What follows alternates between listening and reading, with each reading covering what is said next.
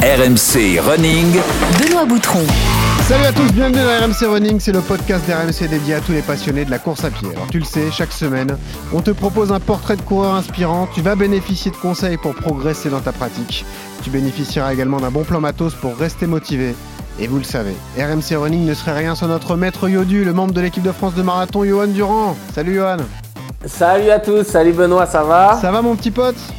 Ben moi ça va, mais je tiens à te féliciter et Ah. tous nos auditeurs te félicitent pour ta performance du week-end dernier. Ils sont nombreux à m'avoir écrit Ah, pour te féliciter. hein. Bon, c'est sympa, quel bonheur. J'en profite pour vous Ça remercier également des, de nombreux, nombreux messages que j'ai reçus qui m'ont fait chaud au cœur. On aura le temps d'en reparler, mais merci à tous. Et voilà, la passion de la course à pied plaisir. est exacerbée lorsque l'objectif est atteint. Donc c'était un magnifique souvenir pour moi ce marathon de, de Barcelone. D'ailleurs mon petit Yodu, on a un hors-série qui est très attendu cette semaine, un épisode qui tombe à pic à un peu plus d'une semaine du marathon de Paris. Abordons le thème du mental, l'importance de la tête Ah pour atteindre un objectif, comment ça se travaille, quelles sont les techniques? Pour en parler avec nous. On va recevoir un mentaliste, un expert en performance individuelle et en optimisation des ressources. On sera avec Cyril Blanchard. Cyril, qui est le premier français finisher de l'Enduroman, rappelle-toi, on en avait parlé, c'est ce triathlon de l'extrême entre Londres et Paris. Euh, donc voilà, il pourra nous donner toutes ses clés pour avoir un mental d'acier le jour de la compétition. Bon plan matos exceptionnel également aujourd'hui. La nouvelle montre de la marque Garmin a gagné, la Forerunner 265. On sera avec Mélanie Debon qui est chef de produit Garmin, elle sera avec nous pour vous présenter ce produit. Et puis on n'oublie pas les rappels importants. Vous nous suivez sur les réseaux sociaux, Insta, Strava, Twitter. Vous vous abonnez, vous laissez des notes sur les différentes plateformes de téléchargement. Et ce rappel extrêmement important là aussi. Vous venez nous rencontrer au Run Experience le jeudi 30 mars, ça approche. Ah c'est la semaine prochaine, On épisode en public, ça va être sublime. On confirme les surprises les unes après les autres. On est vraiment en train de mettre un truc sympa en place. Donc je vous rappelle tout en fin d'épisode, mais pensez-y déjà, notez-le dans votre agenda. Allez, enfilez vos baskets, attachez vos lacets. On va préparer le cerveau cette fois. Et si c'était grâce à la tête que nous arrivions à vaincre le marathon Dans le sport, on entend beaucoup parler de mental, mais qui est-il vraiment? Cette voie-là, je la connais bien. La préparation mentale, c'est un entraînement qui consiste à développer les habiletés mentales et cognitives dans l'objectif d'optimiser la performance personnelle ou collective du ou des sportifs. Il faut comprendre que ces limites, c'est nous qui les créons. telling people no human is limited. Complètement, je pense qu'il faut anticiper au lieu de réagir. Parmi les grands axes de travail en préparation mentale, on va retrouver la gestion du stress, le travail de confiance en soi, la concentration, la gestion du temps, Le reste, c'est de la, de la perversion de la maladie mentale, n'en parlons plus. Magnifique production sonore signée Geoffrey Charpie. Vous avez reconnu le jeune euh, euh, Durand au début. Eh ouais, c'est ça. Et là, il y avait du monde. Il y avait Durand, il y avait Kipchoge, il y avait notre ami avait- Nico de Running Addict. Et il y avait Cyril Blanchard, mentaliste expert en performance individuelle et premier finisher français de l'Enduroman qui est en direct avec nous. Salut Cyril. Ouais, salut à tous et salut à toute la communauté. Bon, comment ça va T'es en forme? Ah, moi je suis pas mal en forme. Moi j'ai une année euh, compliquée l'année dernière, euh, opération du ménisque, 48 ans. Et là je reviens à 49 ans, très très frais pour préparer le marathon des sables dans un mois. Magnifique. Et tu viens, de frais. tu viens de finir euh, le marathon de Rome le week-end dernier que tu as couru avec ta compagne. Tu étais pacer pour ta compagne. Comment ça s'est passé? C'était cool? Ouais, ça faisait 20 ans que j'avais pas fait un marathon, alors c'est dire. Et Ah euh, ouais. j'étais super motivé de la pouvoir euh, l'accompagner. Et puis elle avait dit jamais je ferai un marathon, donc euh, c'est d'autant plus une belle perf pour moi et pour elle de l'avoir franchir cette ligne d'arrivée à Rome et puis euh, puis de voir ses larmes à l'arrivée. C'est toujours des grands moments de partager ça. Donc aujourd'hui je viens un peu par procuration ces plaisirs-là et, et c'est un bonheur fois deux. Écoute, tu la féliciteras de notre part. Félicitations à elle, félicitations à toi. pas. Et une fois encore, j'en profite, moi, parce que ça m'a vraiment beaucoup touché. Tous vos messages, c'était super sympa après le marathon de Barcelone. Voilà. Ça prouve l'esprit de communauté qu'on met en place grâce à RMC Running. On est tous les uns avec les autres. Et après une performance, euh, bah, c'est super de, de se féliciter. Donc, merci à tous. Et continuez évidemment de nous suivre parce qu'il y aura toujours plein de, plein de surprises dans, dans RMC C'est Running. Je- boostant, je- je remercie Johan Durand d'ailleurs, hein, qui m'a encadré la prépa. Euh, non, mais je te l'ai déjà dit euh, personnellement, mais je tiens à le dire aussi euh, aux oreilles de tous. Voilà, c'était très sympa parce que c'est grâce à toi aussi qu'on arrive à, à atteindre des, des performances. On démarre toujours nos podcasts, Cyril, par la même question, tout simplement. Pourquoi tu cours alors, Cyril Blanchard? Euh, bah, moi, quand j'ai fait l'enduroman, cette épreuve folle entre, euh, entre Londres et Paris, en fait, on m'a dit, mais après quoi tu cours et pourquoi tu cours? J'étais incapable de répondre à cette question et je disais quand même que ça m'énervait de répondre à cette question. Et puis, en fait, finalement, je trouve mon pourquoi, euh, je l'ai trouvé pendant la course. donc, des fois, après quoi on court, on sait pas trop et on, et on trouve des fois des, des réponses juste inattendues le jour J et c'est ça qui est formidable dans la course à pied. C'est vrai, voilà, c'est un plaisir quotidien et puis c'est exacerbé le jour où, où l'objectif est, est atteint. Cyril, on attaque tout de suite ton CV de coureur. RMC. Le CV de coureur. Donc on l'a entendu, l'année des 48 ans a été difficile, tu as aujourd'hui 49 ans, hein, tu me le confirmes? C'est bien ça. Bon, super. Tu cours depuis que t'as quel âge, Cyril? Ouh, depuis que j'ai 19 ans. Ah bravo, ça date. Ah ouais. tu cours combien de fois par semaine en moyenne? Ah, je cours en moyenne 4 fois par semaine, 5 fois, allez, maxi. Ça représente combien de kilomètres? En kilomètres, bah, ça va être entre 50 et 80, mais sachant qu'il y a le vélo à côté et puis la natation aussi. Ah oui, bien sûr. Est-ce que tu as des records personnels dont tu es fier? Euh, des records personnels, euh, bah, celui que je viens de faire dimanche avec ma femme, le record de l'avoir accompagné et puis de l'avoir vraiment, ouais, record perso, sinon c'est 3 heures au marathon. Magnifique. Euh, donc dernière course disputée, on l'a compris, c'est le marathon de, de Rome. Quelle sera la prochaine pour toi, Cyril? Euh, marathon des sables. Ah, bravo, magnifique épreuve. Voilà, là, il faut, faut aimer la chaleur, Cyril. Faut aimer, ouais. Ouais. Ouais, j'aime les choses un peu extrêmes, hein, faut, dire, que- faut dire ce qui est. Donc c'est ce genre d'épreuve, moi, qui m'anime, c'est de sortir de sa zone de confort, trouver des nouvelles ressources. Donc c'est vraiment ce que je vais chercher quand je fais ce, ce genre d'épreuve. Quand on est mentaliste et triathlète de l'extrême, c'est quoi sa séance d'entraînement préférée? Ma séance d'entraînement préférée, matin, footing à jeun, euh, voilà, tranquillité absolue, euh, connexion avec soi, connexion avec la nature, et puis euh, découvrir tous les animaux autour de soi, les, les odeurs incroyables qu'il y a quand on est dans, dans cette, ouais, cette séance-là, moi c'est celle que je préfère. Ah, je croyais que tu allais me dire faire un sudoku sur une sortie longue, mais non. Quelle est la séance que tu détestes? Est-ce qu'il y en a au moins?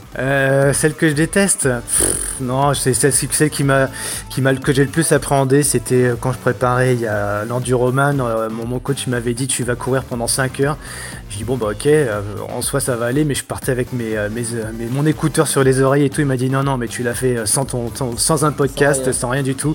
Je veux rien du Ah tout. Je veux que tu te connectes avec toi-même. Et ça ça m'a, ça m'a fait, ça m'a fait peur ça. Eh ouais, on aura le temps d'en parler, mais c'est un truc qui te tient à cœur, l'importance d'écouter ces, ces sensations. Cyril Blanchard est donc avec nous cette semaine dans, dans RMC Running. Vous l'avez compris, un triathlète de, de l'extrême, euh, bah, connu au départ, c'est vrai, tu le disais, pour cette euh, enduroman, hein, cette épreuve complètement folle. On en avait parlé, Yodu, souviens-toi, avec Marine Leleu, euh, qui est une des. Françaises qui avait euh, accompli cet exploit, donc rejoindre Paris depuis Londres, un, voilà, un triathlon extrême, puisque tu vas en courant de Londres à jusqu'à la, jusqu'à la Manche. Ensuite, tu nages évidemment pour traverser la mer, et puis tu termines en vélo, voilà, de, de Calais, je pense, c'est à peu près ça, Cyril, à, à Paris.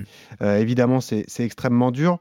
Euh, ça reste l'exploit sportif marquant de ta, ta carrière personnelle. Ouais, c'est un moment dont tu te souviendras toute ta vie, Cyril? Ah ouais, incontestablement. Moi, je, je courais avant, je, je fais du triathlon euh, assez de façon assez classique et conventionnelle. Ouais. Et puis, euh, en fait, c'est parti d'une frustration. Pour mes 40 ans, je voulais faire le, la- le, le, le triathlon euh, dans, dans les fjords là, le Northman. Et puis, en fait, comme j'ai pas été pris, j'ai trouvé ça que c'était une injustice. Et donc après, j'ai tellement énervé, je me suis dit, je vais faire un truc sans dossard, tout seul. Et c'est Ouais. comme ça qu'est née l'histoire en roman. Je voulais être, faire cette épreuve-là.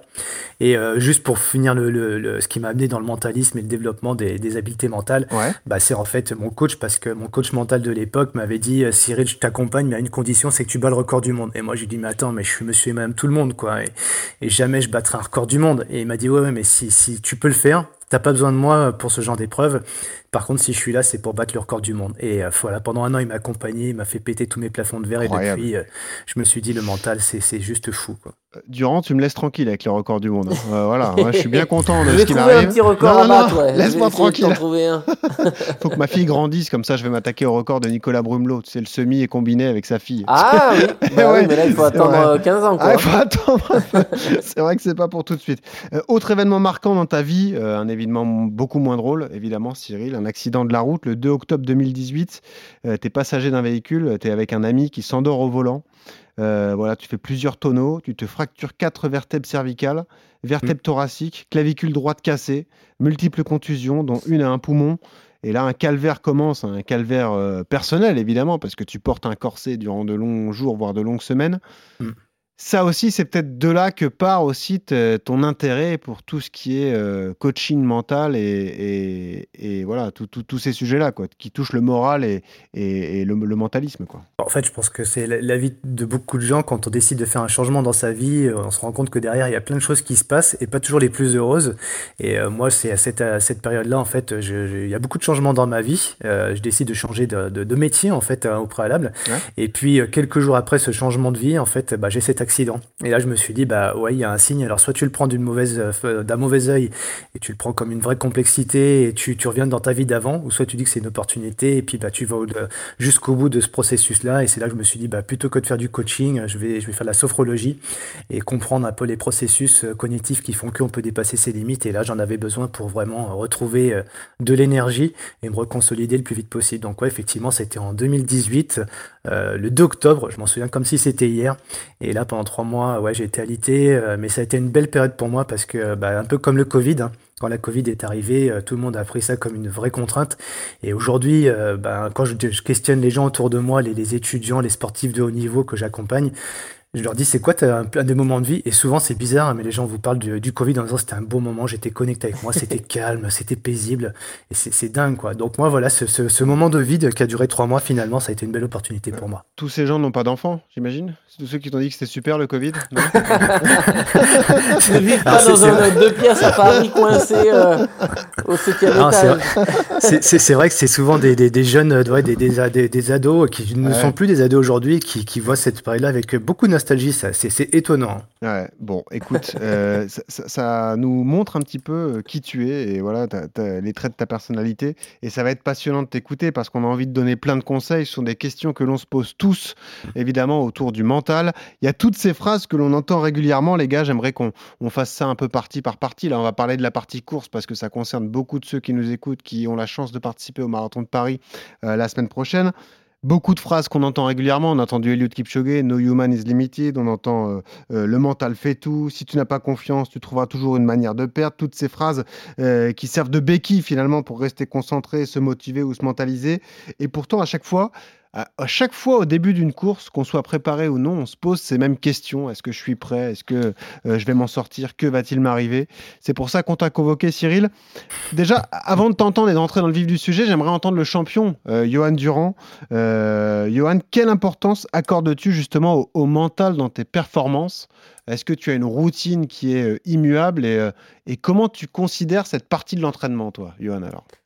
Bah, c'est une partie euh, hyper importante, on l'a, on l'a déjà dit. Après, moi, je ne l'ai jamais euh, travaillé spécifiquement. C'est quelque chose où je n'ai jamais ressenti le besoin. Je me suis jamais euh, dit que mon mental était un facteur limitant dans ma carrière. Donc, j'ai toujours avancé comme ça. Mais après, c'est vrai que le mental, c'est un peu mot un peu fourre-tout, tu vois. On dit, ah ouais, c'est la faute du mental, c'est ci, c'est là, pour cacher des fois des, des contre-performances. Mais moi, je, je le vois, le mental, plutôt comme un. Ils mettent dans mon chemin et dans ma façon de pratiquer mon sport. C'est-à-dire que euh, le plus important, ça va être là. Je sais que pour un objectif, le plus important, c'est la préparation. Hein. c'est les trois mois euh, avant l'événement, avant le marathon. Et c'est là où je vais avoir besoin d'un mental de, de, champion et un mental d'acier pour. Ben, quand je vais avoir des moments difficiles dans cette préparation, parce que les trois mois, c'est long, c'est dur, il y a des moments de doute c'est plus sur cette période-là où il faut vraiment que le mental soit là. Parce que trouver les clés pour réussir le jour J, c'est quand même assez facile si on est prêt. Euh, le jour de la course, euh, euh, c'est pas le plus dur pour moi. Le plus dur, c'est mettre en place les trois mois avant et, et trouver justement bah, des sources de motivation, quelque chose parce que se motiver, des fois, se mettre un coup de pied au cul, c'est facile pendant trois jours. Et puis au quatrième jour, euh, vous retombez dans vos travers. Donc c'est essayer de bien se structurer pour que toute la préparation se, se passe bien. Et c'est vrai que ça, c'est le mental. Et, et ça, c'est de l'inné ou pas. Moi, j'ai je suis un peu arrivé dans la course à pied un peu par hasard. Et, et du coup, bah, j'ai tout de suite été bon. Et je me suis jamais posé de questions. Tu vois, à, à 15 ans, jamais j'étais j'étais pas programmé pour être athlète de haut niveau. Tu vois.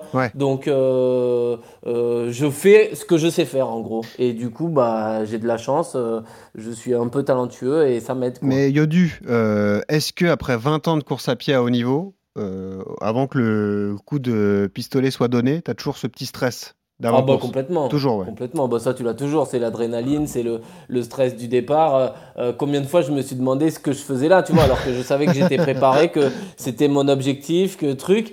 Et des fois, tu sais, comme tout le monde, tu te dis, mais pourquoi je suis là? Ouais. Pourquoi je m'inflige cette dose de stress à être un dimanche matin à 8 heures sur une ligne de départ avec 40 000 pimpoilles Ouais. pour aller souffrir pendant deux heures? Tu te dis, pourquoi est-ce que j'ai décidé de faire ça? Bon. et puis quand le coup de pistolet, euh, enfin, ça c'est c'est des pensées un peu négatives que tu arrives à chasser vite parce qu'une fois que le pistolet est- et le coup de pistolet est donné, bah tout redevient normal et tu tout de suite tu te rappelles pourquoi pourquoi tu es là. Mais c'est vrai que non non ça arrive même à- aux sportifs de haut niveau. Hein. Alors, euh, monsieur le mentaliste, Cyril Blanchard, euh, première question évidente. Est-ce que le mental, ça se travaille vraiment? Voilà. Bah, il a donné une des pre- il a donné plein de clés. Et je vais essayer de reprendre, euh, pas dans l'ordre, mais euh, de processer un petit peu les choses parce que euh, effectivement, le, le mentalisme, c'est un peu fourre-tout. euh, la préparation mentale, on y met tout et n'importe quoi là-dedans. Je suis bien d'accord avec ça. Mais là, il dit pourquoi je me lève chaque matin? Et donc effectivement, pour moi, la, la, la, la première, et c'est celle que tu m'as posée aussi d'ailleurs, Benoît, c'est Cyril, pourquoi? Pourquoi Et en fait, ouais, si ouais. on si on chasse un petit peu cette question-là, je pense qu'on passe à côté de tout un spectre assez assez magique. Parce que pourquoi? C'est donner du sens à ce qu'on fait. Et, quand on sait pourquoi on fait les choses, chaque matin, on sait pourquoi on se lève. C'est ce que disait Johan. Et le jour J, bah, si on a vraiment la, les ressources qui commencent à flancher à un moment donné, alors sur un marathon, ça peut être le mur, ça peut être les deux derniers kilomètres, peu importe. Si à un moment donné, euh, on a vraiment identifié, et c'est on l'a conscientisé et après ça vient du côté inconscient, on a identifié le pourquoi de son épreuve, le pourquoi de son, son dépassement, et ben quand ça devient, quand ça devient dur, c'est là qu'on va pouvoir enclencher un nouveau processus de dépassement et de dépasser ses limites euh, si on a vraiment identifié ça au préalable. Et parfois c'est euh, des choses toutes bêtes hein, euh, et parfois c'est des choses plus subtiles. Alors que dans les sports de sport de haut niveau et même pour ma femme qui l'a fait en 5 heures le, week- le week-end dernier, Ouais. bah en fait, les réponses au pourquoi, elles sont pas toujours très rationnelles, quoi. Et c'est ça qui fait que c'est compliqué parce que, bah, bah, je sais pas, c'est comme ça. Mais il y a des choses qui sont plus subtiles, qui sont dans l'ordre du plaisir, de, de, se faire plaisir, etc. Et moi, c'est ce que j'aime, donc, pour finir sur cette question-là, c'est identifier un petit peu la psychologie du coureur. Alors, je suis pas psy, mais essayer de comprendre un petit peu ces processus-là, pour moi, c'est fondamental. Alors, euh, j'aime beaucoup ce que tu dis, euh, Cyril, euh, et on peut le voir dans différentes préparations. Je mets le cas de Johan un peu de côté parce que Johan est un athlète de haut niveau. C'est-à-dire que Johan, quand il prend le départ d'une course, souvent c'est pour gagner, voilà, atteindre un objectif ou, ou décrocher une place sur un podium. Le, coureur lambda, comme, comme je peux l'être moi par exemple, a plutôt euh, une envie de performance, d'objectif chronométrique. Est-ce qu'il y a aussi euh, une différence à faire entre les, les bonnes et les mauvaises raisons de courir? Tu vois, c'est-à-dire que tu peux courir pour, euh, pour vouloir battre ton temps, mais tu peux aussi courir pour euh, flatter ton ego et vouloir euh, te dépasser pour dire à tout le monde j'ai fait ci ou j'ai fait ça. Tu peux courir parce que c'est ta passion. Est-ce que ça aussi, ça a une incidence sur le mental, courir pour les bonnes ou les mauvaises raisons? Je pense pas que c'est un peu comme le stress, il n'y a pas de bon stress et de mauvais stress, c'est comme les raisons, hein. il n'y a pas de bonne ou de mauvaise raison, il n'y a que des raisons. Euh, et même si c'est une mauvaise raison au départ qui, anime la personne, bah, voilà, c'est le côté obscur, mais le côté obscur c'est une, une énergie quand même. Donc si cette énergie elle te permet d'aller au bout de ton objectif, en soi ça peut être une première étape. Et après bah, ça va se transformer en quelque chose de plus aspirant, de plus positif, etc. Mais le point de départ souvent du, de l'énergie c'est pas toujours quelque chose de positif. Et moi c'est ce que j'aime, hein, ce que je vous racontais d'ailleurs dans mon enduroman tout à l'heure, hein, le, le point de départ, c'était une vraie frustration. J'étais énervé, j'étais agacé de cette injustice de pas avoir eu mon, mon dossard pour cette épreuve de, du Norseman. Et du coup, bah, ça s'est transformé, tu vois, sur cette opportunité qui était là. Et, et pour le coup, euh, ça, y a pas, pour moi, c'est pas une notion négative, c'est juste de- D'accord. de- de- cette chose-là, de l'identifier. Et pour prolonger cette pensée, est-ce que le, le positivisme est une clé? Tu vois, moi je te donne un exemple concret. euh, donc, euh, euh, je suis arrivé assez près au marathon de, de Barcelone. J'avais l'objectif de passer sous les 3 heures. Et, euh, et on a eu la chance de discuter avec Johan il y a deux mois avec Kylian Jornet qui lui nous a dit, il a une démarche un peu différente de tout le monde, qui te dit, en fait moi la course c'est vraiment pour valider mon cycle d'entraînement. Tu vois, c'est une façon un peu différente de voir les choses. C'est-à-dire que c'est juste euh, un point de passage pour lui, si tu veux. C'est pas un aboutissement ou une consécration. Donc moi, ouais, bah, ça rejoint ce que disait tout à l'heure de, de toute façon Johan, hein, c'est que le- la, la majeure partie de, de- de ton entraînement, c'est ta préparation Voilà, et ta performance valide à ta prépa. Donc effectivement, et c'est pas le jour J que tout va se passer, hein, c'est c'est tout avant. hein. Mais ce que je veux te dire, c'est est-ce que le positivisme, ça te fait gagner quand même du, du temps et des ressources? Parce que par exemple, le matin de la course, moi, je me, je me suis retrouvé à 6 heures du mat devant mon petit-déj un peu dégueu du, ma- du matin de course à regarder des, des, des, des séries un peu humoristiques, à me faire sourire, quoi. Et tu vois, j'ai senti que ça m'avait mis dans un bon mood. Tu vois le truc, tu vois ce que je veux dire, Cyril? De pas être bloqué dans un espèce de stress qui peut un peu te, te, te, te faire monter le rythme cardiaque et t'inquiéter. Plutôt être dans un état d'esprit de se dire, bah, au contraire, prendre du plaisir, kiffe et tu t'as mérité ce qui t'arrive. Tu vois ce que je veux dire? Ouais, bah c'est c'est- c'est exactement. euh, alors moi, je fais beaucoup d'analogies avec la prise de parole en public parce qu'en fait, on a, on a toujours peur de prendre la parole en public et en fait, quand tu te prépares à ça pendant des semaines, des semaines et des mois pour faire un gros talk, un gros show, euh, une grosse conférence, bah, en fait, le jour J, t'as- t'as- tu, tu flippes. Mais en fait, bah, ce qu'il faut se dire ce jour-là, c'est enjoy the show, quoi. T'as as tout fait avant, euh, oublie tout et maintenant fais-toi plaisir, quoi. Alors c'est plus facile à dire qu'à faire. Ouais. Donc c'est pour ça aussi que dans les, dans les trois mois de préparation, bon évidemment, Johan le sait très bien, il y a une grosse préparation physique, physiologique, etc. Mais plus on va approcher de l'épreuve, plus l'entraînement, au plus l'entraînement va baisser, au plus l'entraînement mental peut augmenter. Et moi, c'est ce que j'aime bien faire, justement, c'est bien de croiser les deux. Il y a un effet de levier entre d'un côté la préparation physique. On sait qu'il y a des grosses charges d'entraînement euh, à J, à J-3, enfin J3 euh, pendant les trois mois qui viennent, mais ça va baisser sur les derniers jours, dans la période d'affûtage. Ouais. Et c'est là qu'il y a une belle opportunité de pouvoir augmenter la préparation mentale et de commencer un travail de visualisation. Et ça, moi, en fait, c'est la deuxième Ah. partie, en fait, de la, Ouais. de, du mental, de, la, de la notion de mental, de mentalisme et de, sophro- de sophro, et aussi de préparation, donc spécifique sur les habiletés mentales. Bah allons-y, si tu veux, sur la visualisation, parce que euh, dit comme ça, on se demande qu'est-ce que c'est. On se dit, voilà, je ferme Mhm. les yeux, j'imagine ma course et, et le déroulement euh, parfait qui pourrait m'arriver. Euh, là aussi, on avait parlé avec Jornette qui nous avait dit, ça se passe jamais comme prévu.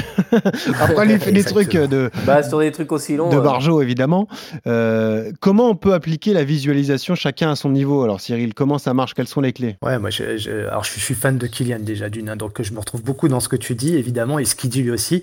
Euh, et en, en fait, sur la, travail de, visualisation, euh, ben en fait, moi, je l'ai fait en fait, euh, surtout quand j'ai eu mon accident de la route. Euh, pendant trois mois, j'étais alité. Et mon, mon, ostéokiné m'avait dit, euh, mais Cyril, euh, déjà, commence à fermer les yeux et mets l'œil à gauche, mets l'œil à droite, hein, les yeux fermés, hein, les paupières fermées, à gauche, à droite, à gauche, à droite, tu vas commencer à faire un travail cognitif sur l'impact sur tes cervicales. Et ben je l'ai fait, je l'ai cru sur parole, hein, parce que c'est quand même un expert, hein, j'ai fait ce qu'il a dit, et euh, après j'ai mis en place plein d'autres choses en termes de visualisation, mais des choses, des exercices tout bêtes, hein, et puis finalement je me suis rendu compte que le processus de guérison a été extrêmement rapide. Alors ça, ça n'a fait que renforcer ce que j'avais fait moi avant pendant la préparation de l'enduroman, parce que pour le coup, j'avais fait un vrai travail de visualisation, c'était pas une fois de temps en temps que tu fais de la visualisation, c'est comme l'entraînement de la prépa physique, c'est tous les jours tu vas te faire une séance, deux séances, trois séances de visualisation, ça commence juste par des respirations, donc on pourrait appeler ça de la méditation, de la, la cohérence cardiaque, on mettra les termes qu'on y veut là-dedans. Mais qu'est-ce que tu fais concrètement alors, Cyril, quand tu me parles de Ah. respiration C'est-à-dire que tu t'inspires euh, à bloc, tu, tu maintiens l'air et puis tu, tu expires euh, là aussi à bloc Comment ça se passe? C'est ce, Bah, type a, il y a d'exercice? plein de techniques, hein, il y a plein de techniques de respiration. Donc, en fonction de l'effet qu'on va adopter, qu'on va avoir obtenir derrière, tu vas avoir des respirations lentes, des respirations en carré, des respirations, euh, voilà, qui vont t'amener à de l'apaisement. Euh, moi, pour le coup, c'est plutôt celle que je vais faire pratiquer dans les, dans les séquences de préparation, de visualisation, parce qu'il faut détendre euh, et relaxer tout le corps.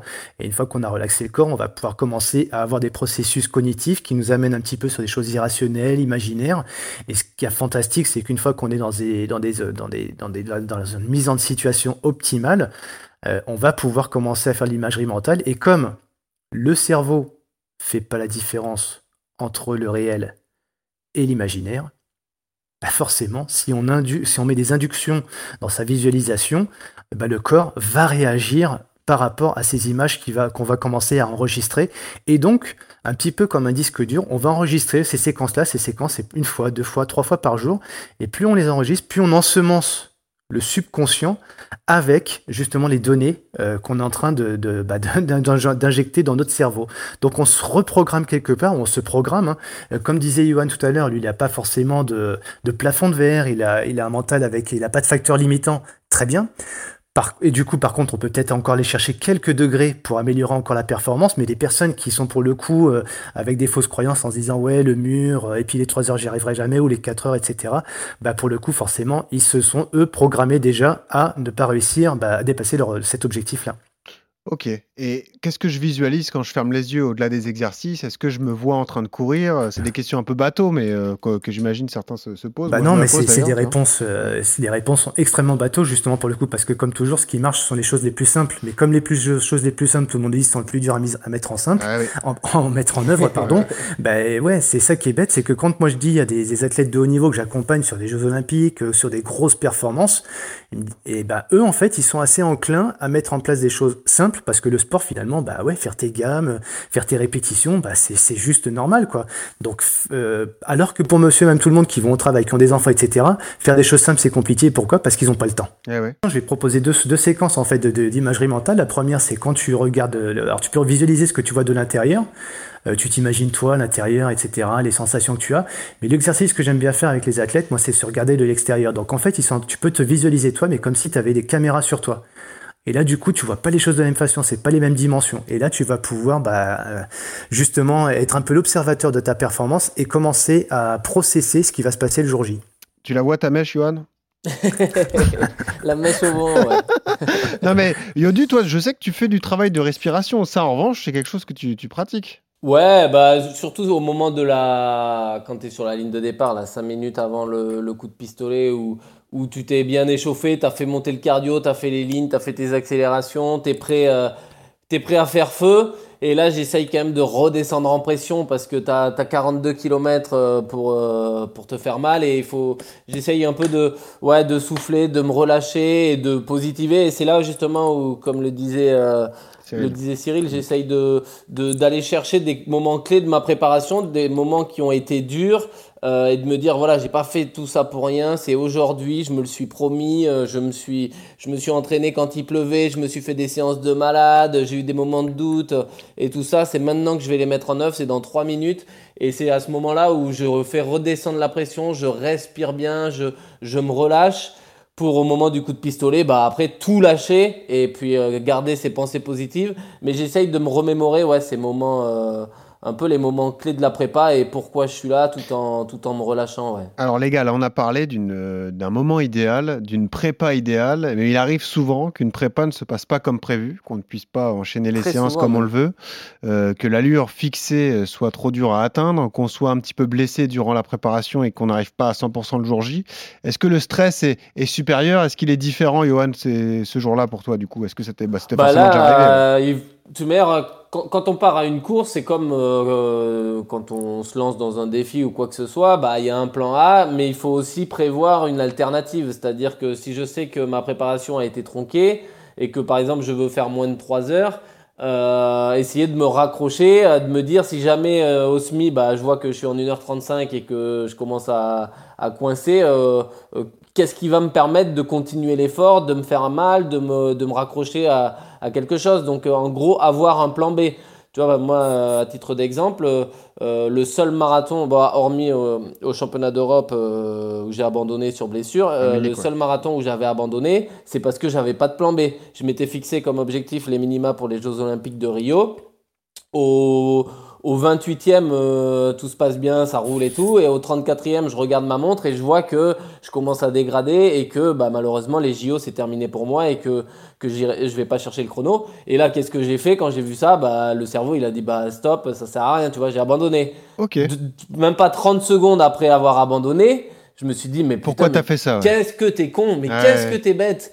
Qu'est-ce que t'es bête? Parce que j'étais sur les bases de mon record. Euh, malgré tout, ça aurait été un marathon passé, ça aurait été une expérience de plus, ça aurait été euh, euh, un nouveau RP en plus. Hein, J'étais sur les bases de, de, de, mon, de, mon, record, mais je m'étais pas préparé mentalement. Dans, dans mon esprit, j'étais tellement focus qualif JO que quand j'ai vu que j'y arriverais pas, bah, j'ai dit allez hop, ciao.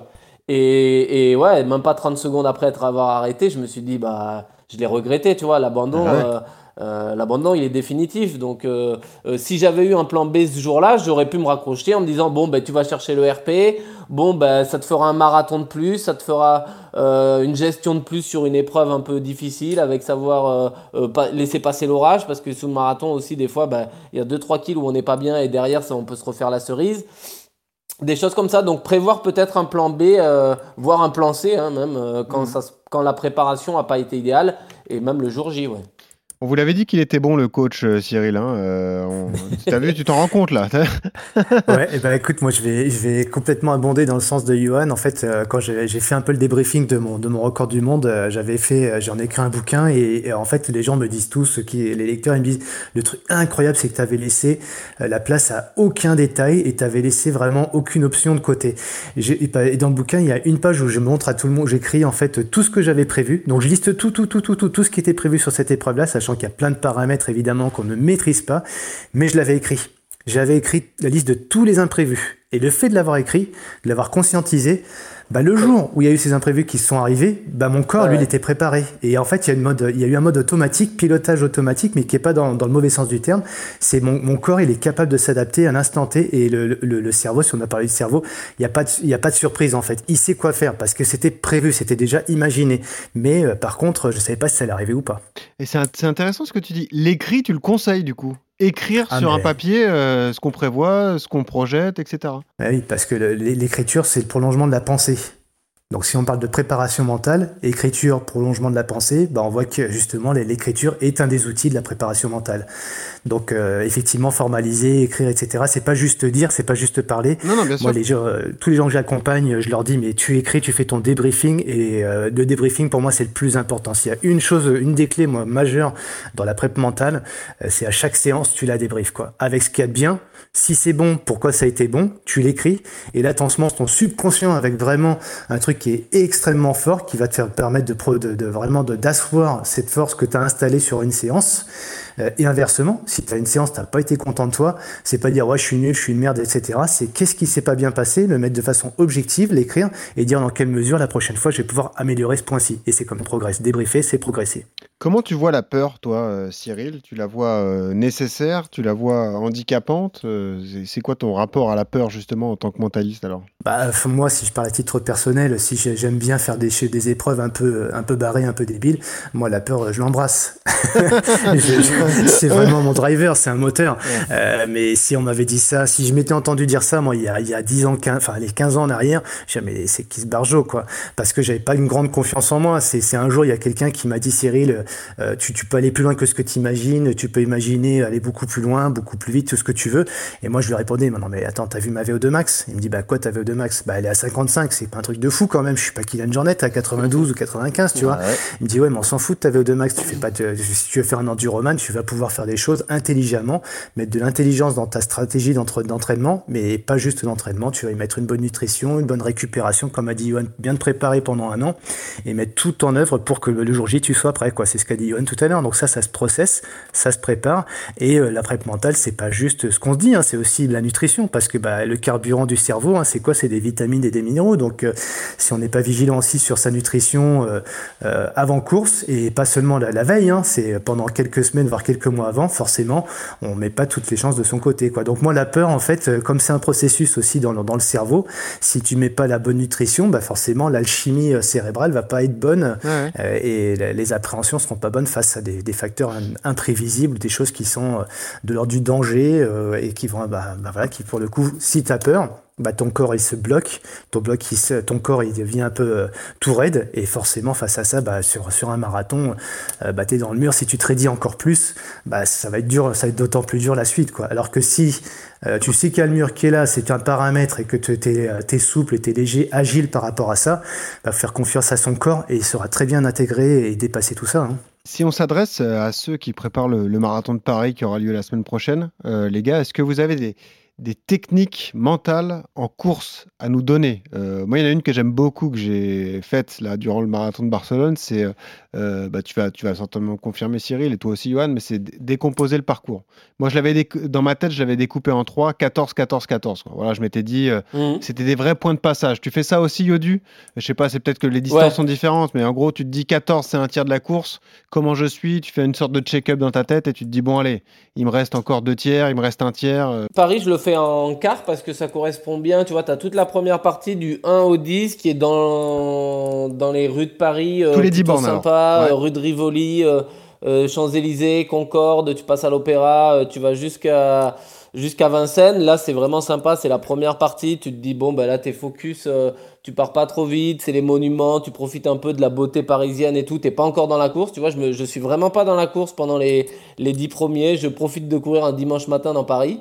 Après, je m'étais mis euh, du 10 au 20, bah, le bois de Vincennes. Donc là, euh, bah, plus à l'écoute de tes sensations, il y a plus de spectateurs. Et Autant sur la première partie, il y a vraiment. Non, mais il y en a beaucoup moins. Tu vois, sur la première partie, il y a vraiment du monde euh, en centre-ville de Paris. À Vincennes, tu es un peu plus un peu plus solo dans le bois et tout. Donc là, c'était plus à être à l'écoute de mes sensations, euh, de la nature euh, euh, et tout ça. Et après, bah, du 20 au 30, c'est les quais de Seine. Là, et c'est là où je commence à mettre le cerveau en route. je suis déjà à mi-course, ça commence à piquer. Et c'est la partie un peu délicate avec les, ponts, les tunnels et tout ça. Donc 20 au 30, bah, là, je suis focus et, et je commence à rentrer dans mon marathon. Et puis du 30 au 40, c'est Boulogne. Et là, c'est la fin de course. Et là, c'est là où il faut tout donner et, et, pas lâcher. Et pareil, voilà, je m'étais découpé ça en quatre ouais, pour, être, euh, pour être prêt. Décomposer, c'est bien, Cyril C'est une bonne méthode? Il n'y a pas une bonne méthode, il y a celle qui marche sur, euh, sur chacun en fait. Et euh, moi, il y avait une méthode qu'on m'a appris à l'école pour retenir les, les, chiffres, c'est de les apprendre, les apprendre par cœur. Donc, tu vois, alors, sur un marathon 14, 14, 14, où tu fais 7, 7, 7, 7, 7, etc. en fait, moi, il y a une méthode que je trouve plus intéressante. c'est ce qu'a dit Johan finalement, c'est plutôt que regarder les chiffres, c'est regarder aussi l'environnement. Et quand tu regardes l'environnement, les bâtiments, les bois, etc., bah, en fait, tu commences à construire là une visualisation, un schéma de course qui a plus rien à voir. Et c'est pas ton cerveau gauche rationnel qui va euh, décrypter, tu vois, de façon rationnelle les temps de passage, etc. C'est un cerveau, c'est l'hémisphère droit qui est un peu plus dans l'imaginaire. Et il y a beaucoup plus de ressources, il y a beaucoup plus de, euh, de, de, on va aller vraiment beaucoup plus loin dans cette dans cette alchimie là au niveau cérébral. Euh, et j'en veux pour preuve un petit peu ceux qui font du trail. Hein. sur un marathon, on peut faire exactement la même chose. Qu'est-ce qu'ils eh font tous les gars qui font du trail? Bah, ils vont regarder le profil de course, ils vont regarder par où ça passe, etc. Le sol, le terrain et tout. Là, tu vois, moi sur le marathon de Rome, euh, il y avait, tout le monde parlait des pavés, les pavés. il y a le pavé, il y a 6 km de pavés, c'est pas un super marathon et tout. Ouais, bah justement, tu vois, plutôt que de regarder le mur, bah, les gens ils ont regardé les pavés. Et bah pour le coup, il y en a qui battent souvent leur record parce qu'ils se focus sur autre chose que le chrono, sur autre chose que la ah distance. Et pour le coup, bah ça met vraiment, ça, ça permet de faire en fait une sorte de biais cognitif, tu vois. On va dépolariser un petit peu l'attention et pour le coup, on va pouvoir trouver de nouvelles ressources et on va pouvoir aller plus facilement chercher le dépassement de soi, le dépassement de ses limites. Et ça, on le néglige souvent. Il y a des moments difficiles dans une course, Johan nous en a parlé avec son abandon dans la course aux Jeux Olympiques. C'est lorsque tu vois l'objectif t'échapper. Voilà, ça nous est tous arrivé, évidemment, sur euh, différentes courses. Euh, c'est cette théorie donc du plan A, du plan B, du plan C. Euh, c'est là, comment avoir la bonne réaction, Cyril? Il faut, il faut se remettre les idées en place et se dire que l'essentiel, c'est d'aller au bout de son défi. C'est ce conseil que tu peux donner aussi? Ouais, alors ça, c'est du spécifique, c'est du sur-mesure. Alors bon, je vais pas tout ramener à des coachs, hein, parce que des coachs, on en a dans tous les sens, et des tartes à la crème des meilleurs comme des moins bons, mais c'est pas le sujet. C'est qu'en fait, c'est le coach, il est là pour essayer de trouver vraiment les, facteurs clés de motivation de son athlète, en fait. Alors, peu importe son niveau, moi, mon athlète à moi, c'est ma flamme, ma femme, pardon, oui, c'est aussi ma flamme d'ailleurs. Elle, fait son marathon en 5 heures, tu vois, c'était, euh, bah, c'était, elle était contente, elle, c'était pas son objectif. Son objectif, c'est le marathon des sables dans, dans 30 jours. Mais quand même, et bah, qu'est-ce qu'elle a fait? Euh, moi, je l'entendais et tout, euh, ah, punaise, j'ai commencé à avoir mal, et puis j'ai mal à la fesse, j'ai mal ci, j'ai mal là. Et en fait, à la fin, je dis, bah, tiens, comment t'as réussi à dépasser un petit peu ses seuils, ses limites et tout? Elle me dit, bah, en fait, je me suis mis dans ma bulle, je me suis forcé à chaque fois à me remettre dans ma bulle, mets-toi dans ta bulle, mets-toi dans ta bulle. Alors c'est pas juste un processus, euh, une fois de plus, cérébral, de dire je suis dans ma bulle, c'est de le visualiser. Bah, si c'est une bulle, tu visualises cette bulle, bulle d'oxygène, bah, je reprends mon souffle, que je vais me trouver plus aérien, etc. Et donc en fait, bah, c'est ce qu'on fait un petit peu dans la, un petit peu dans la sophro, dans l'hypnose. On va mettre les gens dans des, dans des états modifiés de conscience. Hmm. Donc on va dire ah oui mais alors j'ai besoin d'un coach pour ça. Bah non pas forcément parce que la magie du truc c'est qu'on peut le faire sur soi-même. Et moi quand je me suis fait, ma, ma, guérison, non pas en trois mois quand j'ai eu mes cervicales cassées, bah, j'ai fait mon mes propres inductions sur moi-même avec ma visualisation, mes, auto, mes états de modifié de conscience à moi. J'avais pas forcément besoin de quelqu'un d'autre, mais je me faisais confiance à moi. Et c'est là que j'ai appris justement, bah, pour répondre à ta question, tu vois, avoir des, des, images en fait qui me permettent de mettre dans ma bulle. Et j'imaginais une bulle d'oxygène. Cette bulle d'oxygène, comme je l'aspire par le nez ou par la bouche. Alors, par le nez, si on n'est pas dans un bon rythme, par la bouche quand on va beaucoup plus vite. Mhm. Et cette bulle d'oxygène qui me fait du bien, qui me ressource, etc. Bah, si je mets mon attention là-dessus au 20e, 25e, 30, 35e et que j'arrive à faire ça en permanence, bah pour le coup, euh, bah le corps, lui, se réoxygène d'autant plus vite et euh, retrouve des ressources bien plus euh, importantes et impactantes pour sa performance. Johan, toi, les allures sont folles. Comment tu gères mentalement la douleur physique quand ça devient dur, quand tu es, je sais pas, 35, 36e, quand tu sais qu'il reste un petit bout que... Quelles sont tes techniques à toi dans ces moments cruciaux de la course? Ouais, bah là c'est pareil, c'est essayer de se concentrer sur autre chose que sa douleur. Hein. C'est sûr que si tu commences à avoir mal au quadri et que tu penses qu'à ça et que, que tu n'arrives pas à mettre ta pensée sur, euh, sur autre chose, à essayer de te concentrer sur un autre truc, bah tu vas penser qu'à ça et la douleur va augmenter, augmenter, augmenter, empirer. Euh, donc j'essaye de, de penser à autre chose. Euh, euh tu sais, des fois, euh, un spectateur, tu croises un regard, un mec qui t'encourage bêtement, tu le mhm. regardes dans les yeux et, et tu sens, tu vois, le mec qui te, qui te pousse. Et ben clac, il te, il te fait verrouiller, il te fait penser à un autre truc, tu penses plus à la douleur, tu te dis ah ouais, euh, vas-y, euh, j'y vais, euh, truc, c'est maintenant, euh, je vais Ou pas taper lâcher. dans la main d'un petit, ça arrive. Enfin, toi, tu, tu fais peut-être pas, mais ouais, ouais, c'est c'est vrai que C'est ça, non, non, mais ou alors après, euh, voir euh, quelqu'un, de- le pire, c'est voir quelqu'un de sa famille. hein. si, Ah oui. si jamais j'ai un conseil à donner aux, aux spectateurs euh, pour le marathon de Paris, à la famille ou autre, c'est de se mettre, euh, c'est pas de se mettre sur les premiers kilomètres, mais plutôt sur la fin de course où là vraiment les gens ont besoin de, de réconfort et, Eh oui. et, et le faire pour, euh, voilà, pour, euh, ce- c'est, il y a un côté motivant et ultra motivant de voir euh, des regards qu'on connaît ou des, des trucs comme ça. Hmm. Donc ça, ça nous permet peut-être de vriller, et de checker un peu et de plus penser à la douleur. Et puis après, sinon, ouais, moi j'essaye de me concentrer bah, sur autre chose, sur quelque chose qui marche, tu vois, sur ma respiration, sur, sur quelque chose qui va bien, sur le chrono ou autre, plutôt que sur la douleur, euh, la douleur musculaire. hein. Et puis après, moi, je, je me rappelle à mon, mon premier marathon, euh, je m'étais écrit euh, euh, sur la main une phrase que Azix avait mis en place le jour du marathon, c'était ici et maintenant. Et donc au 35e, quand ça devenait dur, je regardais ma main, il y avait écrit ici et maintenant, et, et je me disais, ouais, c'est là, enfin, il reste 5 km, tu l'as déjà fait mille fois à l'entraînement, euh, euh, c'est bon, dans, dans une demi-heure c'est fini, dans une demi-heure tu es dans ton canapé, mais Ouais. lâche pas maintenant, prépare-toi, tu vois, et ça c'est c'est quelque chose que je m'étais écrit et que je m'étais dit, j'en aurais certainement besoin, tu vois, au, au, au 35e ou au 40e, et effectivement, un petit coup de pompe, tu regardes et tu te dis, ouais, c'est maintenant, allez, je lâche pas. Tu devrais te la faire tatouer sur la cuisse. mais à l'envers, du coup, pour la lire quand tu cours. Voilà, tu vois pour bien la lire. ouais. C'est ça le truc. Ici, ça va, tu peux le lire à l'envers aussi. c'est ça. Euh, Cyril, euh, l'émotion positive, le fait de croiser le regard d'un proche ou d'avoir des encouragements voilà, de, de ses enfants, de sa famille, de ses amis, c'est un booster naturel, ça on l'a tous ressenti aussi. hein. Ouais, et c'est en même temps aussi notre, notre, notre pire cauchemar, parce que moi je me rappelle quand je faisais mes, mes Ironman euh, sur Embrun notamment, une fois j'avais qu'une euh, enfin, j'avais qu'une envie, c'était de voir ma femme sur le parcours, parce que j'étais vraiment dans la peine, la douleur, bah, je savais que j'allais avoir un endroit, et, et cet endroit-là, je suis arrivé, elle n'était pas là. Alors là, je peux vous dire, ça m'a Oh anéanti là oui. ça m'a séché, je me suis dit, non, plus jamais, faut que je mette de nouvelles stratégies en place, et pour le coup, bah, tu vois, euh, Johan, euh, il, alors, il a pas besoin d'un prep mental, pourquoi? Parce qu'il fait déjà les choses de façon très intuitive et de façon empirique. Ouais. Ce qu'il a fait dans sa main, il a écrit ici et maintenant, c'est un point d'ancrage fort. En fait, tu ouvres ta main, tu vois le truc ici et maintenant, bah, tu te mets ton attention là-dessus, tu es focus sur ça. Ce sont des points d'ancrage, ça. Et bah, si tu, ton point d'ancrage, il est, euh, alors tu parlais d'émotion, on peut parler de sensation.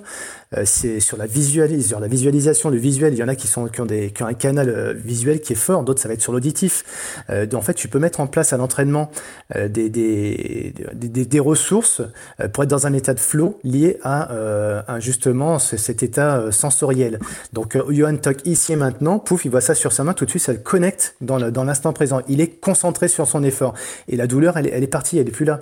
Donc, en fait, quand, quand ça, ce sont des processus bien connus dans le monde du sport. hein. tu fais ces points d'ancrage là à l'entraînement et tu les répètes, tu les répètes, tu les répètes. Et le jour J, bah, dès que tu as un point de douleur, un point de contraction, un point de contrariété ou autre, tu peux le dépasser. Comment? Bah, Justement, grâce à ces nouvelles stratégies d'ancrage. quoi. Et ça, ça marche super fort. hein. Comment toi, le mentaliste, euh, tu, tu expliques cette euh, sensation qu'on a parfois, Johan, tu as dû la, la ressentir, tu sais, c'est euh, le, le fait de faire ta course euh, que, dont tu rêvais, tu vois. Tu as l'impression que tu as les meilleures sensations que tu as jamais Ah, connues. tu voles, Voilà, tu voles, t'as- t'as- ça arrive rarement, hein, c'est vrai, hein, quand tu pratiques la course à pied régulièrement, mais parfois ça arrive.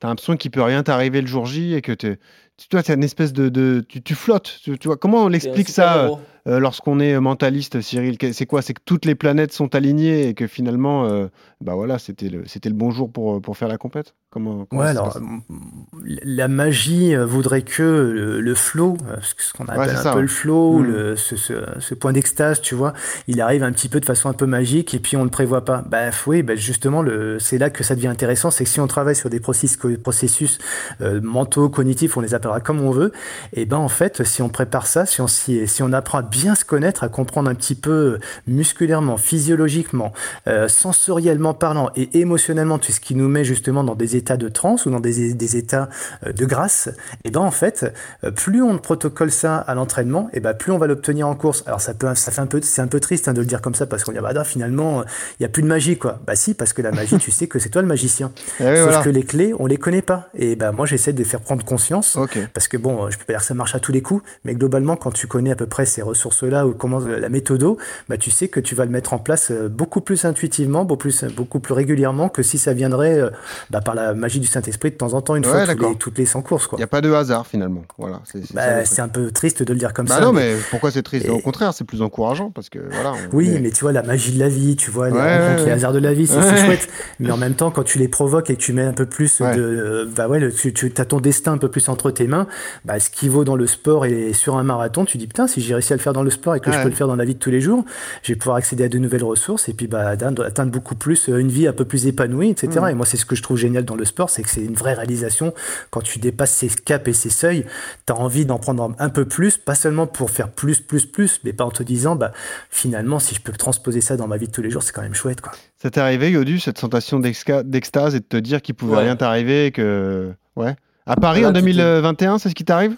Ouais Ouais, ouais, ouais, ouais. Là, c'est un, c'est, ouais, c'est, un de mes bons jours et sur piste aussi. Ça m'est arrivé sur des compètes sur piste et t'as, t'as l'impression, ouais, d'avoir un, euh, que, que, que tout est facile, ouais, d'avoir une cape de super héros et que tu, tu pourrais arrêter les balles. euh, tu vois, t'es, t'es Batman, hein. Ouais. Mais euh, et puis tu recours euh, une semaine après et bizarrement euh, tu t'arrives, tu te penses invincible et, et des fois bah ça, des fois tu surfes, hein, des fois t'es es sur une vague comme ça qui marche et puis il suffit de pas grand chose pour enrayer la machine. hein. Des fois c'est tu- ça se joue à, à rien et et puis après il faut retrouver cette confiance là, remettre euh, tout en place, tout le même processus pour pour de nouveau être, euh, être imbattable. Mais non, non, c'est c'est des choses qui arrivent. Ouais. Et c'est merveilleux quand Ce ça qui, est- arrive. hein. ce qui est intéressant, Yoann, tu vois, en plus, euh, dans- euh, pour apporter un petit peu de. le- pour inverser un petit peu le courant de pensée, c'est qu'en fait, on pourrait se dire, ouais, c'est trop bien quand ça marche.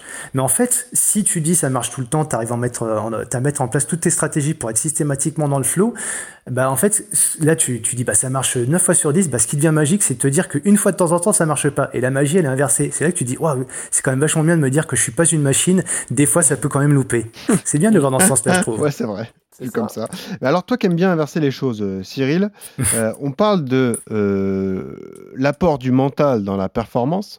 Parlons de l'apport du running dans le mental, parce que c'est un Mhm. peu là aussi inverser la, euh, la problématique, c'est-à-dire que euh, quels sont les bénéfices du- de la pratique régulière de la course à pied pour le développement mental, pour la confiance en soi, pour euh, voilà, pour toutes ces, ces histoires euh, voilà de, de mental, de morale et, et compagnie? Alors, dans le running comme dans tout un tas d'autres activités Ouais, ouais, bien sportives, sûr, quel que même soit le sport, dire bien sûr. dans- et même dans d'autres disciplines artistiques, Bien etc., etc. Parce qu'en fait, euh, moi, ce que je trouve tr- génial, c'est que le mental, en fait, si on comprend que le mental, euh, il a ses limites, mais par contre, le corps, lui, il a des ressources illimitées, bah, en fait, on a tout compris quand on dit ça. C'est-à-dire que les gens disent souvent, ah ouais, mais j'ai le corps qui lâche et il faut que le mental prenne le relais. Mais non, c'est l'inverse, en fait.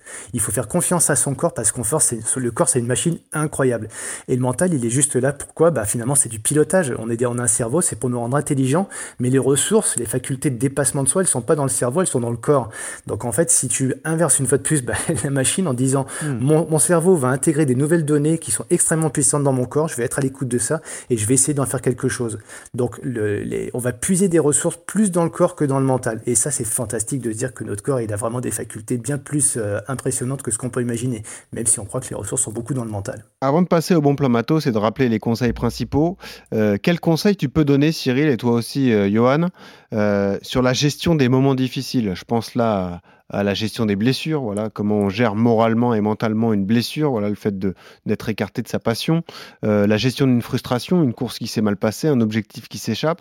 Quelles sont les clés là justement pour surmonter ce type d'épreuve, Cyril? Bref, alors là, moi j'en- ai tellement. euh, bah, Donne le trousseau Ouais, justement, c'est ce qui m'a amené justement à me dire, mais j'ai fait tellement de conneries dans, dans le sport, dans ma pratique, dans ma discipline, que et bah, du coup, ça m'a amené à des blessures. Alors ça a commencé dès le début avec bah, voilà, les euh, les traumas au niveau du genou, au niveau de, du périos et compagnie. Mais finalement, c'est quand, quand tu vois toutes ces problématiques-là que tu vas chercher le, de comprendre, comprendre le processus. La machine, elle est mal foutue en fait. C'est souvent quand on a des problèmes qu'on va chercher les solutions. Tant qu'on n'a pas le problème, on changera rien à sa discipline, on changera rien à ses habitudes. Donc, euh, soit t'écoutes un petit peu les gens autour de toi parce que les anciens, ils ont déjà eu ces problèmes-là et tu dis, bon, bah, écoute, je vais, je vais, je vais chercher un petit peu les, les ressources dans ceux qui ont déjà fait les conneries ou soit on les fait soi-même. Donc, euh, bon, je pense que c'est un mélange des deux parce que quand t'expliques tout aux gens, de toute façon, à un moment donné, il faut être confronté à la difficulté ou à la souffrance pour pouvoir en tirer des enseignements. Donc, moi, souvent, ce que je dis, ben, vas-y, commets tes propres euh, conneries et, c'est très bien d'ailleurs, vas-y, fais-les je, je veux pas te, je veux pas t'empêcher de les faire. Il faut les faire tant qu'elles sont pas trop graves et qu'elles nuisent pas trop à la, à la santé et puis à, la, à son intégrité, quoi. Hmm. Johan, toi, tu as vécu des, des, périodes compliquées. Là, ça fait un an que tu es un peu perturbé, gêné par des différentes euh, blessures. Comment, mentalement et moralement, tu, tu les gères, toi, alors? Bah, C'est essayer de. Bah, dans un premier temps, la blessure, je pense que le, le point numéro un, c'est de l'accepter. C'est euh, tant que tu es dans le déni et que tu n'acceptes pas d'être blessé et que tu tu veux pas la regarder en face, tu, tu essayes de t'entraîner, mais tu n'y arrives pas, tu, tu galères et tout. Ça, c'est des périodes qui sont pas évidentes. Euh, euh, qui sont pas évidentes et que tous les athlètes connaissent. Euh, tu, tu, tu, tu, veux pas dire que tu es blessé, tu, tu veux, ton, ton cerveau il t'envoie l'information, mais tu veux pas la, tu veux pas la lire et tu, tu, fermes les yeux par rapport à ça et tu es dans le déni même. Hein. Moi, quand je me suis fait opérer, euh, euh, j'ai mis 5 ans avant de me faire opérer d'un tendon d'Achille. C'est parce qu'à la fin, bah, je me t'ai rendu compte que mes performances, je courais à 90% de mes capacités et que c'était pas suffisant pour faire du haut niveau et que c'est pas comme ça que je prenais du plaisir. Je boitais tous les matins, c'était devenu un enfer. Et le jour où j'ai accepté et que je me suis dit, bon, ben voilà, je perds 6 mois de. 6 mois de, de, de, Je me fais opérer, ça va durer 7-8 mois. Je serai plus sportif de haut niveau pendant 8 mois. J'en profiterai pour faire autre chose. Hmm. Je, je deviendrai un être humain comme les autres. Je pourrai sortir, manger ce que je veux, profiter et tout ça. Faire. Euh, euh, remettre. Repartir à zéro. Euh, et tout ça, que je l'ai accepté, et eh ben, bizarrement, tu vois, j'ai fait l'opération et 8 mois après, bah euh, plus aucune douleur, et puis c'était reparti, et je m'étais refait une fraîcheur mentale, et, et, quelque part, cette coupure avait été aussi bénéfique pour euh, la deuxième partie de ma carrière. Donc je pense que, alors là, je parle pour une grosse blessure, hein, mais là, c'est pareil pour ce que j'ai euh, aujourd'hui. il faut savoir accepter, savoir mettre l'entraînement de côté, savoir guérir, se soigner pour après être, être performant. Ouais, mais c'est intéressant ce que tu dis parce que c'est un temps que tu utilises tout de même. C'est pas du temps perdu. Tu considères pas celui ben voilà, c'est pas du temps perdu, ouais. Hmm. C'est du sur le long terme, ça sera du temps gagné, ouais. Exactement. Allez, messieurs, passons au bon plan matos tout de suite. RMC. Le bon plan matos. Et c'est une marque de référence qui est à l'honneur dans le bon plan matos. Et oui, l'un des plus beaux cadeaux de l'histoire d'RMC Running, on n'a pas peur de le dire. On va vous présenter un produit de la, de la marque Garmin, la montre euh, Forerunner 265 qui vient de sortir. Pour en parler avec nous, on accueille tout de suite euh, Mélanie Debon qui est responsable produit justement chez Garmin. Salut Mélanie. Oui, bonjour. Mélanie, sois la bienvenue. Donc tu es responsable de la gamme euh, Garmin au, niveau français. Merci beaucoup d'être d'être avec nous. Euh, première question toute simple, est-ce que tu peux nous, ramener, nous rappeler justement la, la philosophie de, de Garmin, voilà, l'idée d'accompagnement qui vous habite depuis euh, tant d'années? Alors Garmin, pour vous remettre un petit peu dans le contexte, c'est une entreprise qui est née en 1989 et qui se développe depuis plus de 30 ans autour d'un thème qui est la technologie GPS. Donc on a commencé déjà par équiper euh, voilà, des, euh, l'instrumentation dans l'aviation, puis dans la marine. Après, on a aussi fait des GPS pour les voitures, donc on connaissait au début des années 2000 notamment euh, au niveau du grand public. Et enfin les montres. La, montre, la première montre GPS de sport chez Garmin est apparue en 2003. Voilà. On a développé voilà, pour nos utilisateurs des outils euh, qui leur permettent de vivre leur passion au maximum. Euh, l'idée aujourd'hui, c'est que le grand public nous connaisse surtout avec nos montres connectées de sport et que finalement le sport, c'est vraiment complètement devenu euh, notre ADN et qu'on fait finalement travailler l'innovation au service de la passion de nos utilisateurs. Mélanie, au début de l'histoire, vous vous adressiez à qui alors? Tout de suite à du, du coureur à pied ou c'était différents sports qui étaient mis en avant? Alors au début, on a commencé par euh, voilà par travailler sur euh, sur la Forerunner, donc euh, sur le sur la course à pied sur route. Et après, on s'est développé petit à petit avec différentes gammes. Donc voilà, on parle de la gamme Forerunner pour la course sur route et le triathlon. On parle de la gamme Phoenix pour le trail et l'ultra running. on a développé donc le tri. On a pas mal de sports intégrés. Et en fait, depuis ces dernières années, on propose aussi au-delà des sports outdoor qui sont du coup en corrélation directe avec la technologie GPS qu'on utilise. Euh, on propose aussi des sports indoor, donc comme la musculation, comme le pilates, qui vont être aussi intégrés dans nos montres. Aujourd'hui, on a une trentaine de sports euh, en regroupant les sports indoor et les sports outdoor qui vont satisfaire tous les sportifs de tous les niveaux. Euh, voilà, donc soit par Phoenix, soit par Forerunner. On a aussi une gamme dite wellness, donc plus axée sur le grand public, avec, avec une, une plutôt axée donc sur le bien-être et le suivi de la forme au quotidien, qui est la gamme Venue. Voilà, donc Mélanie Debon avec nous, qui est chef de produit, qui connaît tous ces, toutes ces belles montres euh, par cœur. Évidemment, vous êtes connu également pour, tu le disais, le, GPS, mais aussi les GPS de vélo, par exemple, pour ceux qui font du, triathlon ou même du, cyclisme. Euh, justement, c'est la question à qui s'adresse la gamme Garmin? Parce qu'on voit ça comme de la montre très haute performance, mais est-ce que n'importe quel coureur peut s'en servir et peut justement bénéficier de tous ces avantages? On n'est pas obligé d'être un champion pour porter de la Garmin, c'est ça la question en fait, euh, Mélanie Non, franchement, aujourd'hui, moi j'ai tendance même à conseiller euh, directement des, des, montres pour, euh, pour des, des, coureurs débutants. Pourquoi? Parce que finalement, quand on débute sur la course à pied, on ne sait pas vraiment comment s'y prendre, on ne sait pas comment s'entraîner.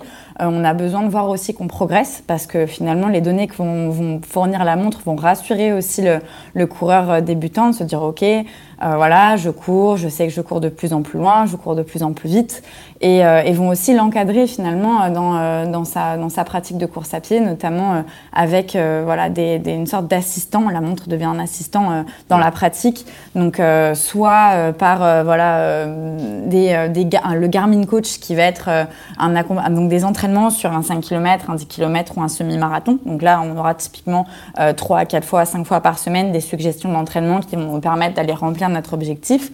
Et après, on a certains modèles aussi qui vont proposer des suggestions d'entraînement euh, au quotidien qui vont être euh, du coup proposées en fonction à la fois de la performance du coureur pendant ses, ses, courses à pied, mais aussi en fonction de ses besoins de récupération pour s'adapter et proposer du coup tous les jours un entraînement qui lui permet de s'améliorer. Ça, c'est fou, hein. l'avancée technologique. Euh, euh, Yodu, on le disait, toi, tu pratiques la course à pied de haut niveau depuis 20 ans.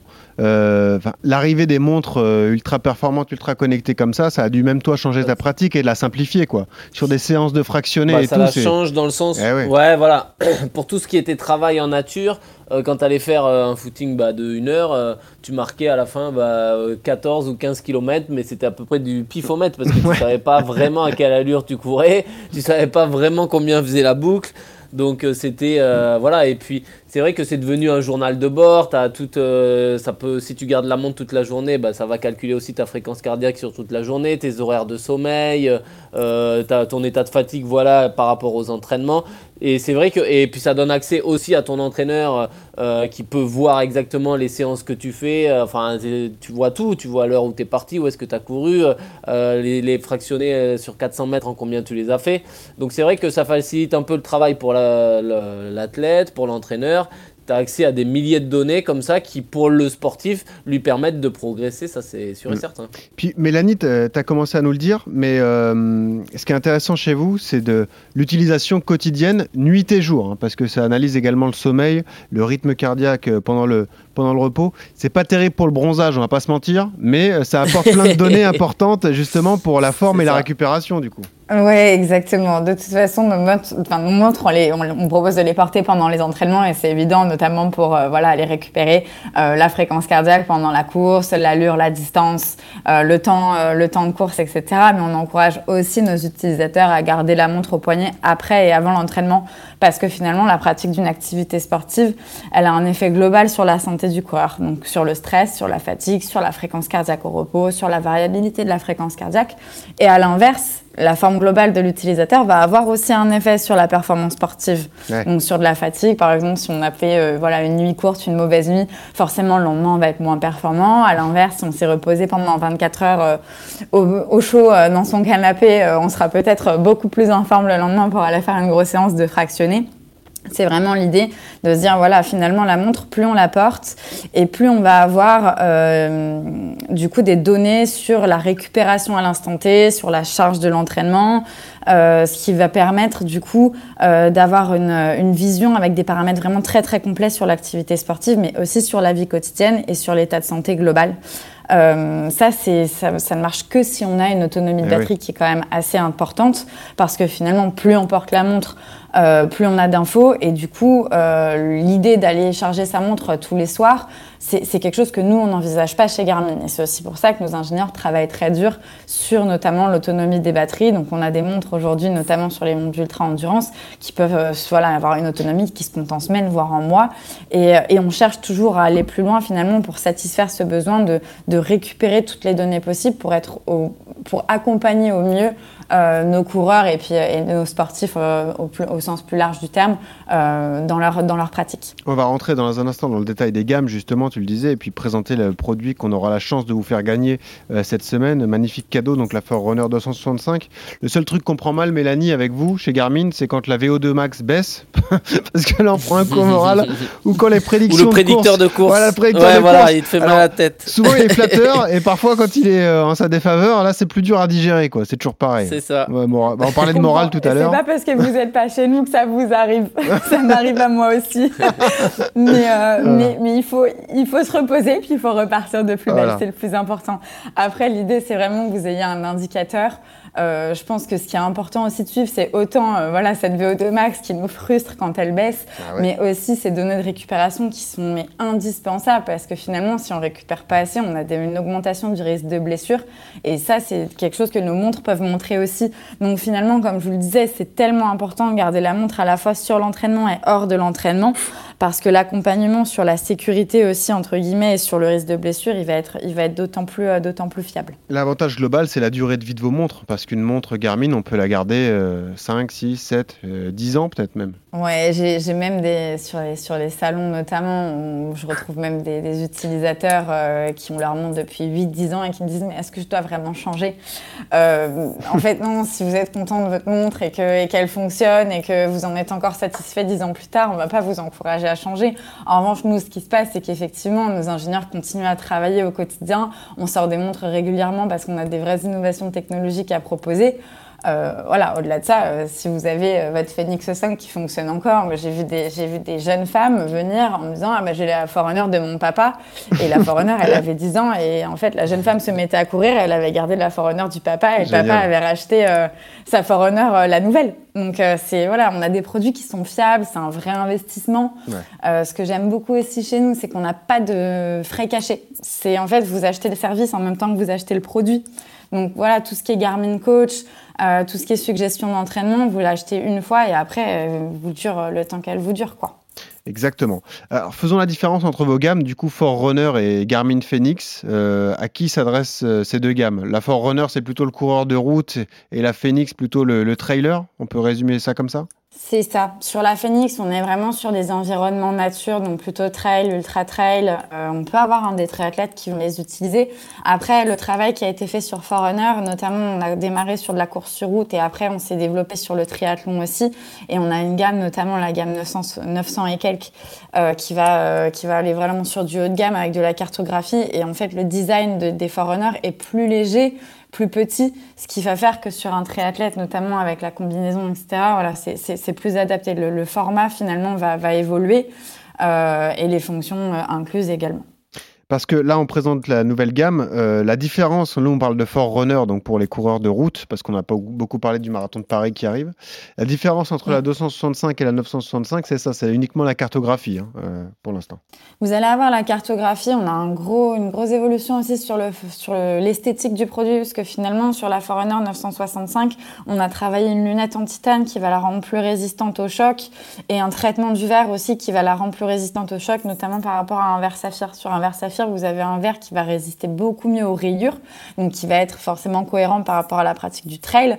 En revanche, sur un verre d'une Forerunner 965, vous allez être beaucoup plus résistant au choc, notamment parce qu'on sait que finalement dans un, triathlon, euh, la partie natation peut être un peu rude au niveau des, chocs euh, dans l'eau. Euh, et voilà, ça a été travaillé dans ce sens. Donc à la fois sur les fonctions forcément qui sont intégrées dans la montre, nos ingénieurs travaillent, mais on a aussi, ça se ressent aussi sur l'esthétique du produit et sur le travail de, de, de la forme. Alors, allons-y. Donc, présentons cette euh, Garmin qu'on a la chance de faire gagner, la Forerunner 265. Euh, on le disait, donc pas mal de spécificités. Ce qu'on remarque tout de suite, euh, Mélanie, c'est euh, l'écran LED, quoi. Ça, c'est fou. C'est- C'est-à-dire que c'est à la fois tactile et on, on a l'impression d'avoir une télé au bord de, au- sur, sur le poignet, quoi. C'est fou. C'est ça, vous avez l'écran de votre téléphone à votre poignet Voilà. et, euh, et surtout le gros gros travail qui a été fait chez nous, c'est le, le- sans compromis sur l'autonomie. Aujourd'hui, avec un écran AMOLED et tactile sur une Forerunner euh, milieu de gamme entre guillemets, donc qui sont quand même pour des coureurs réguliers, euh, pour la 265, vous avez un écran AMOLED, donc un très bel écran ultra lumineux, ultra lisible aussi, ce qui est franchement ce qui change la vie sur du fractionné, typiquement sur des fractionnés courts, je trouve. Euh, sans compromis sur l'autonomie parce qu'on garde quand même une autonomie de deux semaines, ce qui est énorme. Euh, Deux avec semaines, plus ah d'une oui. vingtaine d'heures, euh, Ouais. ouais, plus d'une vingtaine d'heures euh, sur le sur le format GPS. Donc typiquement, si ça peut vous permettre de vous repérer. Euh, Aujourd'hui, avec euh, trois grosses sorties par semaine, vous tenez la semaine sans aucun problème avec une montre euh, avec une 265 ou une 265S. Quelques questions pratiques, Mélanie, pour terminer. Déjà, combien ça coûte pour que ceux qui nous écoutent puissent se rendre compte euh, s'ils veulent l'acheter, si jamais, voilà, le budget qu'ils doivent prévoir, et puis pour ceux qui vont tenter leur chance, savoir le, prestige du produit, justement? On est sur la 265 et sur la 265S. Donc, je précise, on a deux tailles de boîtier. On va avoir une taille de boîtier en 41 mm et l'autre en 46 mm. Donc, c'est euh, voilà, en fonction des goûts et des couleurs, euh, des yeux peut-être aussi. En revanche, le prix est le même pour les deux, pour les deux tailles. Euh, c'est du 499 euros. D'accord.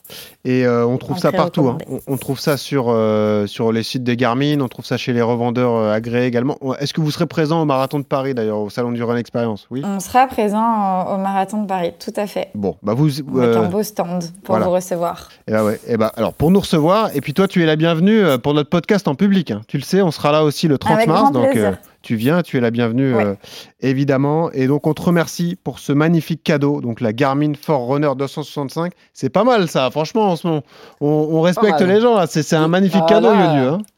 Ah, mais on les gâte. Mais on les gâte, nos Ouais, auditeurs. ouais. C'est pour ça qu'ils sont de plus en plus nombreux. Ouais, c'est ça, exactement. des- Bien vu. Du dossard, Et, des euh, j'ai une petite question. Ah là, oui, pour- pour- vas-y, C'est possible de poser ma question? Bien sûr. Pour, le, pour le marathon des sables, euh, Mélanie, qu'est-ce Ah. qu'elle qu'est-ce qu'elle conseille Comme montre. Hum, Pour Marathon des Sables, on va, on va plutôt conseiller euh, de la Phoenix pour le coup. Parce que vous La allez Phoenix, vraiment avoir des besoins en autonomie. Ouais, vous allez avoir besoin- vraiment des besoins en autonomie euh, sur, euh, sur, voilà, sur toute la semaine. hein. Euh, C'est Phoenix, clairement. Ok. Bon, je fais juste un petit partage d'expérience. Moi, pour le coup, ça fait des années que je suis très conservateur et j'ai ma Phoenix 5, donc elle, elle, elle est- super robuste. Et euh, bon, moi, j'abonde dans ce qui vient d'être dit. Euh, moi, je, voudrais juste euh, faire un petit partage d'expérience aussi sur le, la façon d'appréhender sa montre ou tout son électronique. Évidemment, moi, je, je, je suis un fan de la mesure parce que ce, ce qui ne se mesure pas ne s'atteint pas, comme comme comme on m'a déjà dit dans, dans maintes et maintes fois dans mes entreprises. Donc, il faut effectivement mesurer pour atteindre ses objectifs.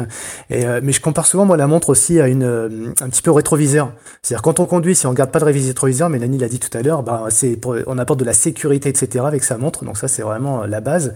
On va apporter de la performance. Mais si les gens regardent tout le temps de rétroviseur, à un moment donné ils peuvent aussi avoir un accident. Donc je pense qu'il faut vraiment regarder sa montre comme on regarde un rétroviseur. C'est un indicateur, mais par contre son objectif il est face à soi.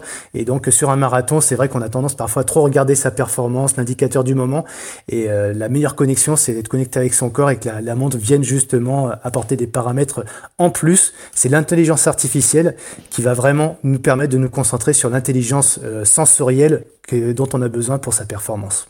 Mélanie, on l'avait pas prévenu. Hein. Donc, ça, c'est du compliment sincère. C'est la pratique, hein, c'est juste- toujours- c'est juste le terrain. voilà, bah, écoute, voilà. Moi, je suis un peu déçu de la part de Cyril parce que je pensais qu'il fonctionnait à la boussole sur le marathon des sables comme un vrai aventurier. mais... mais non. Bon, et ben écoute. C'est euh, fini ce temps-là. En tout cas, merci beaucoup Mélanie d'avoir été avec nous. Tu es la, la bienvenue, je le répète, donc jeudi prochain, jeudi de la semaine prochaine, euh, au salon du Run Experience. Et je précise donc pour gagner ce magnifique cadeau, vous tentez votre chance sur nos différents réseaux sociaux, Strava, Instagram, Twitter. Vous laissez votre adresse mail et on vous demande un petit effort supplémentaire, c'est d'aller noter euh, le podcast et laisser un commentaire sur les plateformes de téléchargement. Pourquoi? Tout simplement parce que ça nous aide à grandir, à développer cette communauté RMC Running et à continuer justement à, à grandir et à s'épanouir. Donc euh, voilà, si vous pouvez faire ce petit travail et vous serez certainement récompensé avec ce tirage au sort, magnifique cadeau, la Forerunner 265 d'une valeur euh, de 499 euros. Merci Mélanie, à bientôt en tout cas, merci, beaucoup. Merci beaucoup. On remercie euh, également Cyril qui a été avec nous. Cyril, avant de te, te rendre hommage avec la musique que tu as choisie, je rappelle donc ce moment important de la semaine prochaine, jeudi 30 mars. Voilà, en fin d'après-midi, on aura l'horaire d'ici quelques jours, donc soyez bien présents sur nos réseaux, on vous indiquera tout ça. Épisode en public, en direct du stand Garmin, qui est le partenaire principal du Marathon de Paris, qui est le sponsor du Endurant en plus. Et ouais, ça s'invente Non, pas. ASICS, pas Garmin. Ah, j'ai dit Garmin, excusez-moi, bah, c'est ASICS, voilà, tu vois. L'erreur, de, ouais. voilà, l'erreur de fin de parcours, voilà, c'est, le stand ASICS. En plus, on aura de la ASICS Gel Nimbus à faire tester et à faire gagner. Donc, ça. ce sera magnifique. Soyez là au rendez-vous. On sera ravis d'échanger avec vous. Certains d'entre vous auront peut-être la chance d'ailleurs de participer au podcast. Donc, voilà, soyez présents le 30 mars dans l'après-midi. Merci Cyril. Et je, on t'a demandé ta- la chanson que tu écoutes en courant. Alors, le premier conseil que tu nous as donné, c'est surtout lorsqu'on débute le mentalisme, etc., il faut, il faut écouter ses sensations et pas trop écouter de musique. hein. Quand on passe ce stade, ça va. Mais au début, il faut plutôt s'écouter soi. hein. C'est ça, Cyril. Oui, oui, non, faut, faut déjà commencer par faire l'apprentissage de, de, son, de, ses, de ses ondes à soi, qu'on bien maîtriser ses ondes, ses vibrations intérieures, pour après, une fois qu'on a, on est capable de, de courir aller pendant 4-5 heures sans rien, sans musique, à un moment donné, si tu as franchi cette étape-là, tu peux te remettre à pouvoir écouter de la musique. Et moi, pour le coup, la musique, pour le coup, elle vient intervenir dans les processus qu'on évoquait tout à l'heure ensemble, de dépassement de soi. Et si on a la, possibilité de d'utiliser la musique euh, ou une musique extérieure pour pouvoir dépasser ces seuils de tolérance, de douleur, etc., bah moi, celle qui me, bah, celle qui me fait un sacré c'est la musique de Hans Zimmer. Voilà. Et je, Et je voilà. joue sur ma performance. Ouais. Et voilà, ça donne ça. Hans Zimmer Time. Voilà.